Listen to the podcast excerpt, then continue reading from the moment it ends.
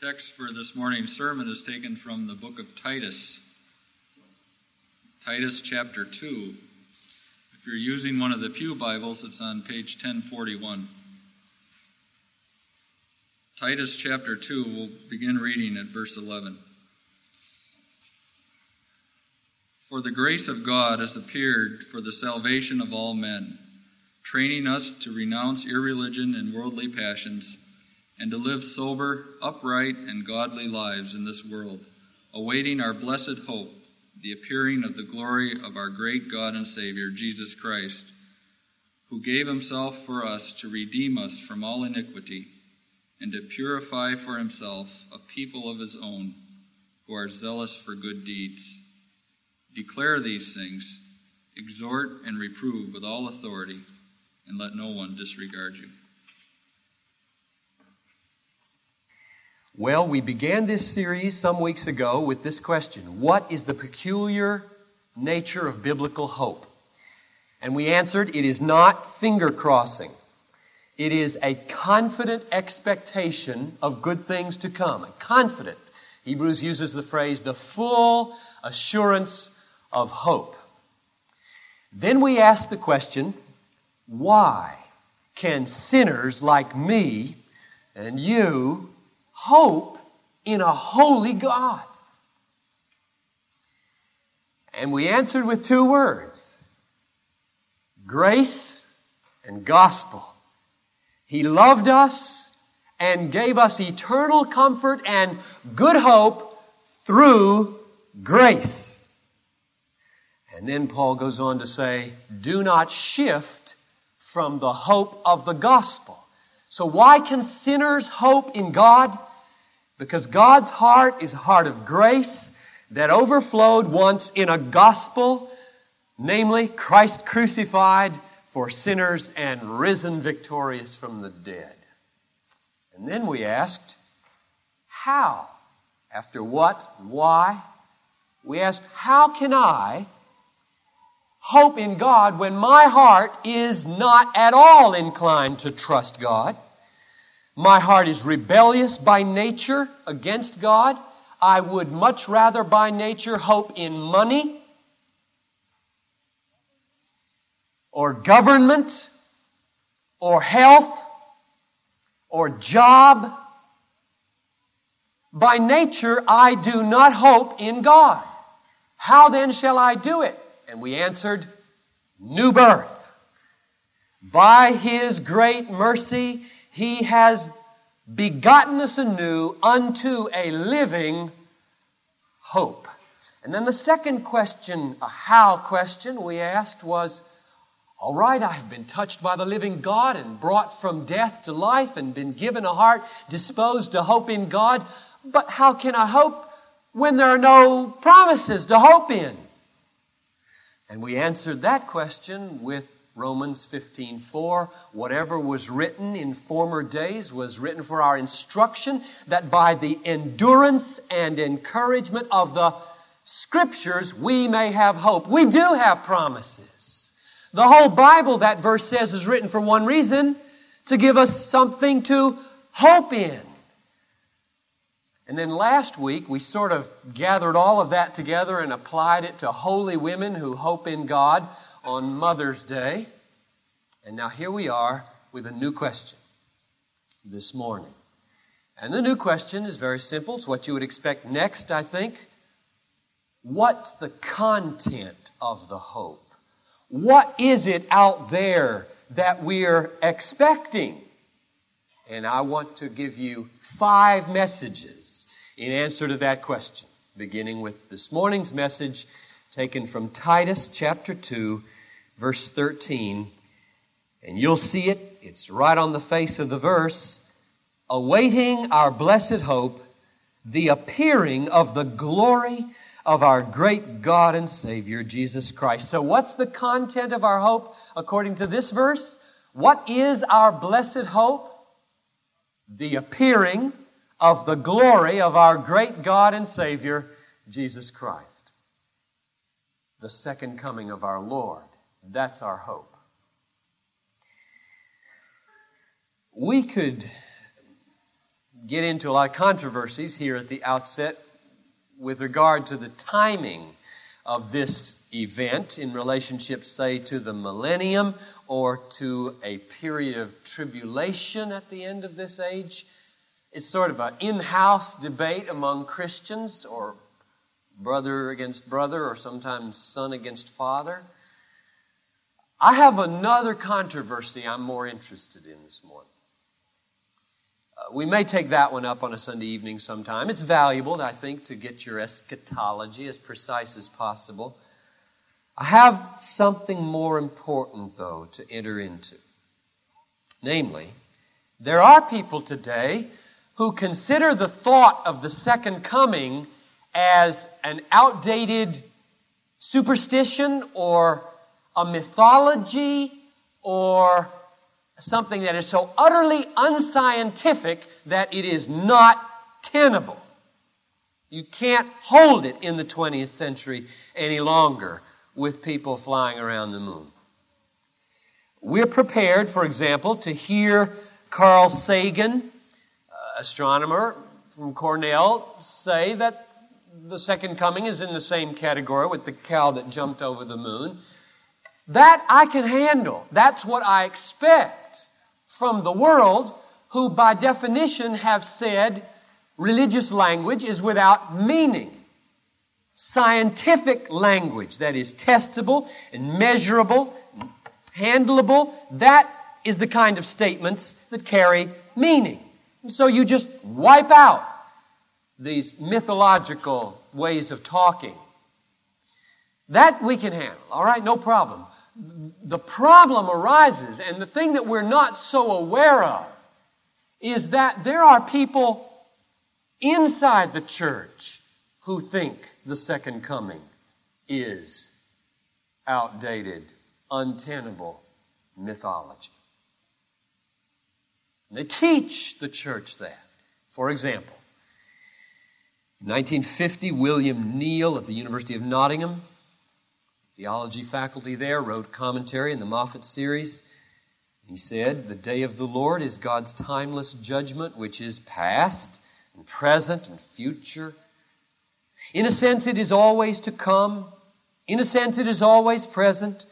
In a sense, it has always been past. Thus, the parousia, that's just a technical word for second coming. Thus, the parousia is like creation in a real sense, timeless, not a historical event, but the underlying purpose of history and the summing up of all things in Christ. Fancy language, but very simply, it will not happen. It will not be a discernible, perceivable historical event. It has become a kind of symbol above history and outside of history by which we poor historical beings may gain a symbolic sense of hope for the future. Ernest Best, University of uh, Glasgow, professor of divinity and biblical criticism, 1972, and probably the most thorough commentary on the Thessalonian epistles, wrote we have to conclude that the end is something which men will never have to reckon with in practical terms, again, excluding the possible destruction of our own planet, and that it is as wrong to think of a real physical end which God achieves in some public way as it is to think of a real physical beginning. Well, Carl Sagan, we can handle, we can understand. But professors of divinity and pastors in churches who want to, to get their religion from the Bible and who want to preserve some kind of dignity for Christ, when they say it isn't going to happen and you may as well not look for it, that's curious. Not only because they are contradicting dozens of biblical texts, but because they are attacking Christ. The very center of our faith. What is the center of our faith? The center of our faith is this the Son of God became man, clothed himself with humanity, obeyed his Father perfectly, died a real physical death, experienced by the power of God a real physical resurrection, was exalted to the right hand of God, having made atonement for sin, and with all authority under his feet. And someday, he will complete the work of redemption by coming back to lay claim to his people and his world. Now, if you take the end chapter or the bottom hem and rip it off the fabric of redemption, the whole thing will unravel. A half a salvation is no salvation. Consider a physical incarnation a physical resurrection, a physical ascension, and then poof, vanish, never to be touched, seen, smelled, heard on this earth again in some ethereal, spiritual, never, never land from which we might get symbolic ideas about how to live better lives. You can see where the attack really is it's not merely on the end, it's on the beginning. Every schoolboy knows that if a prince comes from a foreign land to a kingdom owned by his father the king in rebellion and undertakes to conquer for his father that kingdom. And in the process is taken captive by those rebel forces and killed and enabled by his Father to rise from the dead and is given all authority in heaven and on earth and then leaves that land, gives over to his revolutionary followers the, the weapons of his warfare and goes back to his Father, you know he's coming again. Why would he have come the first time with all authority and power in heaven and on earth and allowed himself to be destroyed, raised from the dead, create a people for himself, and then just vanish. You see, if you attack the end, you attack the beginning. It's all meaningless. The whole fabric hangs together. I'm not sure which is the greater tragedy. A man as brilliant as Carl Sagan, in the image of God, who can be content to see the meaning of life in the evolutionary development of the limbic system and the neocortex of the human brain. Broca's brain. Or whether the greater tragedy is theology professors and pastors who teach the flock of God not to wait for the coming of the Son. Whichever, let us pray for Carl's sake. And all scientists, that God would enable them to see that their materials and their methods have a limit and that they might consider the authenticity of the historical reality of Jesus Christ and let's pray for liberals instead of just, you know, shooting at them. Let's pray for liberal teachers in universities and seminaries and pastors that they might not feel constrained to take a supernatural Christ and squeeze him through a secular sieve so there's just a little remnant of an ethical teacher left over at the other side. And this morning, let's encourage our hearts that there is a blessed hope, and it is the appearing of the glory of our great God and Savior, Jesus Christ. Let's look at it in context, Titus 2:13. First of all, notice in the context here that Paul speaks of two appearings of Christ, or two appearings of God. Verse 11, there is an appearing of grace, and verse 13, there is an appearing of glory. Let's read those. Verse 11. For the grace of God has appeared for the salvation of all men. That's the first coming of Christ, right?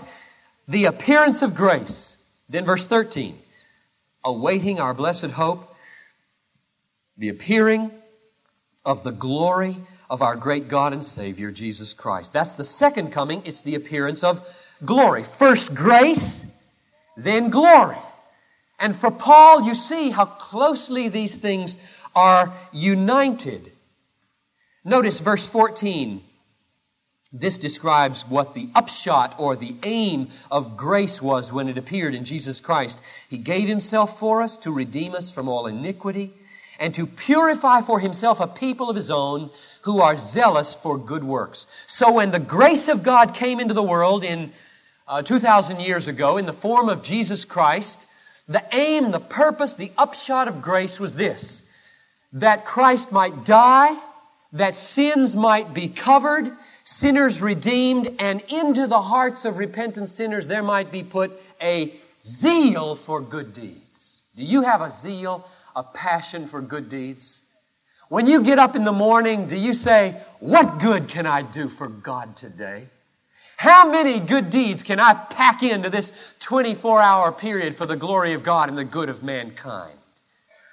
If you're born of God, there is an impulse of grace in your life. This verse says 14, namely a zeal for good deeds. Look at verse 12. I think verse 12 is a way of saying the same thing that verse 14 said. Namely, what's the aim of grace when it appeared? The grace of God appeared, verse 11. Then training us. Did you ever think of grace as a trainer in a fitness center? Or a coach? Or a disciplinarian? That's what it is. The grace of God appeared, training us to renounce irreligion and worldly passions and to live sober, upright, and godly lives in the world. Now, isn't that the same thing as verse 14? These are two verses that state the purpose of the arrival of grace in human history. The first one says, uh, to renounce irreligion and ungodly passions and to live sober, upright, and godly. And 14 says that we might be redeemed of all of our sins and be passionate or zealous for good deeds. Now, what we have here then is a sandwich. All right? We see these sandwiches all the time. Two pieces of bread, verse 12 and verse 14. And the sandwich is the arrival of grace in history, performing redemption, calling out a people, filling them with a passion for good deeds. And the meat in the middle of the sandwich is verse 13, waiting for the appearing of the glory of our great God and Savior Jesus Christ. Now, I don't think you could ask Paul to make a more intimate, tight connection between the coming of grace the first time and the coming of glory the second time. They are integrally bound up. What Christ began at his first coming and his cross, he will consummate at his second coming. Let me show you another passage of Scripture that says this so magnificently. It's just a few pages later in your Bible. Hebrews chapter 9. So if you want to turn over there with me, uh, Hebrews 9, verses 27 and 28 are a, a, just a wonderful putting together of the first and second coming of Christ, the grace and the glory of our Savior. Verse 27 Just as it is appointed for men to die once, and after that comes judgment, so Christ, having been offered once to bear the sins of many, will appear a second time, not to deal with sin, but to save those who are eagerly waiting for Him. Now, that passage teaches very clearly that our salvation began with the first coming of grace at the cross when our sins were atoned for, covered with the blood of Christ. But I'm a sinner yet. Am I saved? Yes and no. I am justified by grace through faith, but there is indwelling sin, and there will be until He comes and saves me from it. And if He doesn't, what do they teach as salvation? Leave me in my sin to die like a dog? Well, this text teaches he's coming a second time, not to pay for sin again, but to wipe it out of my heart, wipe it out of this world and every structure, establish a kingdom of grace and glory, and save us from the wrath to come. I don't see how you can separate them. I don't see how the fabric can be rent and have anything worthwhile left over. Now, notice in verse 28, let's get this real close to the heart. Who is going to be saved in that day? It says that he'll come to save those who are eagerly waiting for him.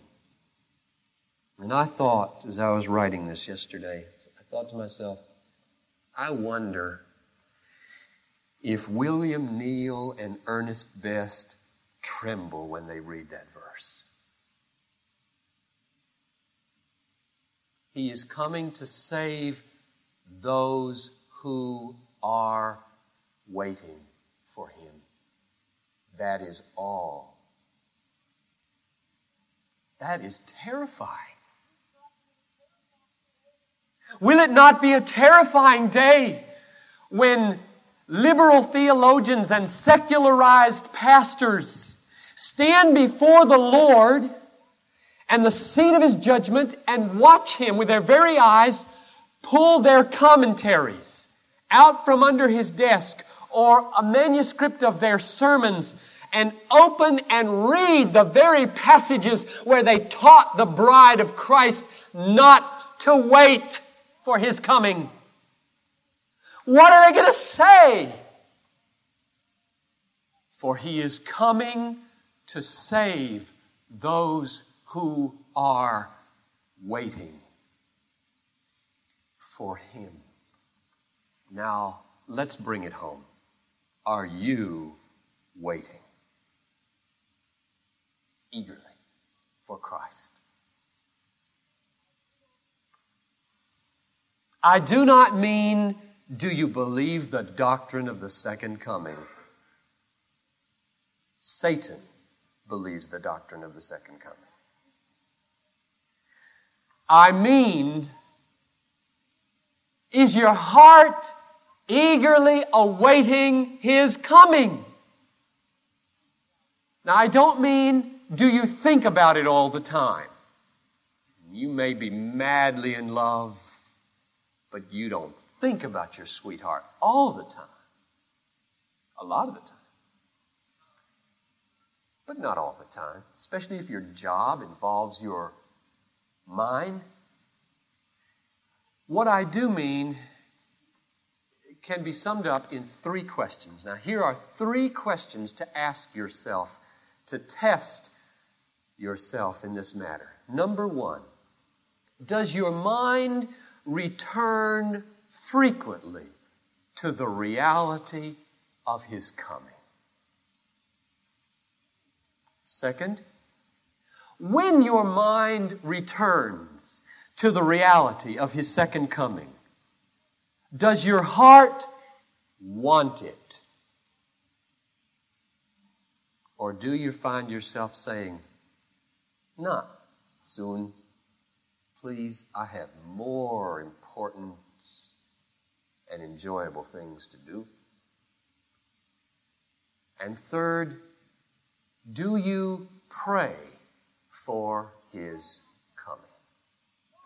Maranatha! Come, Lord Jesus, is the way the early church prayed again and again and again. Do you pray? Maybe not daily, but weekly? That He would come? Wrap it up, Father. Send your Son. Destroy the evil out of this world. Finish your redemption in my life. Consummate the kingdom. Come, Lord Jesus. Now, you don't have to holler like I do. But pray it. Pray it. So, those are three test questions. Peter said in his first letter, To those who believe, Christ is precious. Therefore, the preciousness of Christ to you is the evidence of the genuineness of your faith. And is not your eager expectation of His blessed and personal return for you an evidence of His preciousness? And therefore, is not your eagerness for His coming evidence of the genuineness of your saving faith? You see what's at stake here? This is serious. This is serious. This is not icing on the cake. If you come up short in asking yourself those questions, there are three possible explanations. Let me mention them in the ascending order of their seriousness. Number one, it may be that you are saved. That is, that you have believed in Christ as your Savior and Lord, but you've never been well taught about the second coming. You have no clear picture in your mind about its glory and greatness and certainty, and therefore it is ignorance that stands as a roadblock for your affections. Second, it may be that you are born again, saved, that you have believed in Christ as your Savior and your Lord, but you have, in the process of time, grown cold and distant. And recently, precious is not a word that you would have used to describe Him in your life. When you hear that, you say, hmm, I don't feel anything quite like that. There's distance, there's coldness that has come in. And thirdly, perhaps you are not born again and have never tasted the grace of the Lord, that it is sweet and good, and need to have a heart transplant. The Holy Spirit needs to take out that heart of stone that feels no delight in the coming of Christ and put in a heart of flesh that exults in the possibility of His coming. Well, whichever of those may be your condition, or possibly you are just popping with expectation. Let me close with three observations from this text as to why all of us, in whatever state we are, should delight in and exult in the second coming. First, it is a blessed, underline blessed, hope. See that in verse 13? Awaiting our blessed hope. Now, what would you say is the opposite of a blessed hope. I would say that the opposite of a blessed hope is a cursed hope, which is a contradiction in terms. Just like blessed hope is a redundant phrase. But we use redundancies in order to make points. Namely, this hope has got no curse in it no matter how awesome or breathtaking or unspeakable that event is going to be on that day, there'll be no curse in it for Christians, but only blessing and blessedness. There is therefore now no condemnation to those who are in Christ Jesus, neither now nor when he appears in flaming fire bringing vengeance upon those who do not know God. No curse, only rest and blessedness. Notice the word that describes the Lord at the end of the verse our great God and what? Savior. He's coming to save his people from wrath. So, number one, you ought to expect and delight in and want it because there's no curse in it. It's all blessing for the people of God. Second, it is a visible hope. Notice the word appearing. The blessed hope, the appearing of the glory of our great God and Savior. When the Son of God came into the world in Jesus Christ, what did men want to do? Philip says to Nathanael, Come, see him. You kids, why did Zacchaeus climb up in a tree? To see Jesus, not to pick sycamore nuts. Or are there sycamore nuts? To see Jesus. Why did the Greeks come to the disciple and say, We would see Jesus? Why did Paul say, Now I see through a glass darkly, then face to face? And John, in his first letter, seems to make everything hang on this when he says, We do not know what we shall be, but we know that we shall be like him when he comes, for we shall see him as he is. I don't want a long distance phone call from the president on that day. You know what the climax of John Piper's ministry is going to be? In who knows when he might come? It's going to be this I will see with these eyes transformed in the twinkling of an eye, to be sure, but these eyes, nevertheless, the moving of the lips of the King of Kings, when out of his gracious heart there emerged these stunning words John. my name. He knows my name. John, well done, good and faithful servant. I will see him say it. It won't be a long distance phone call. And that's the second reason why everybody in this room ought to want him to come because you'll see him. We're going to see him. And third and finally, we ought to want it and expect it and be eager for it because it is a glorious hope. Do you see the word glory? The appearing of the glory of our great God and Savior. And this is a frustrating theme for a preacher. what do you say? What would you say if you had to finish this sermon in two minutes? Well, I'm going to read what an apostle said from the New Testament.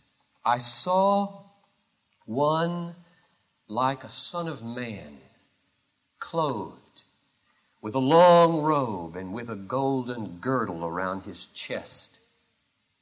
His head and his hair were white, like white wool, white as snow. His eyes were like a flame of fire. His feet like burnished bronze, refined as in a furnace. And his voice was like the sound of many waters, Niagara Falls. In his right hand, he held seven stars, and from his mouth issued a two edged sword, and his face shone like the shining of the sun in full strength.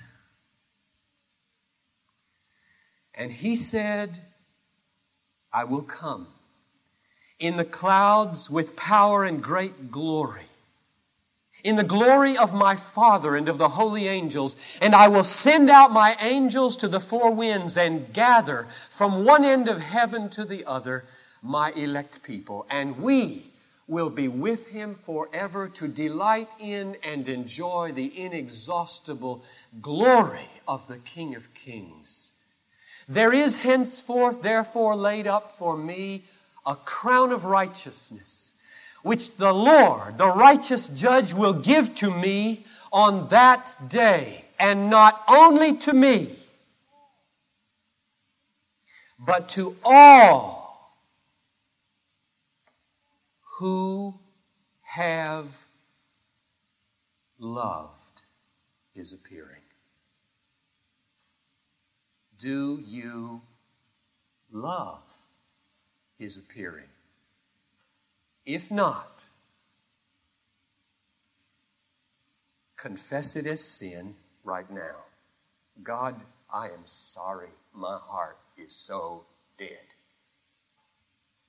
Number two, pray for the powerful work of the Holy Spirit to quicken or blow upon the embers of that smoldering fire.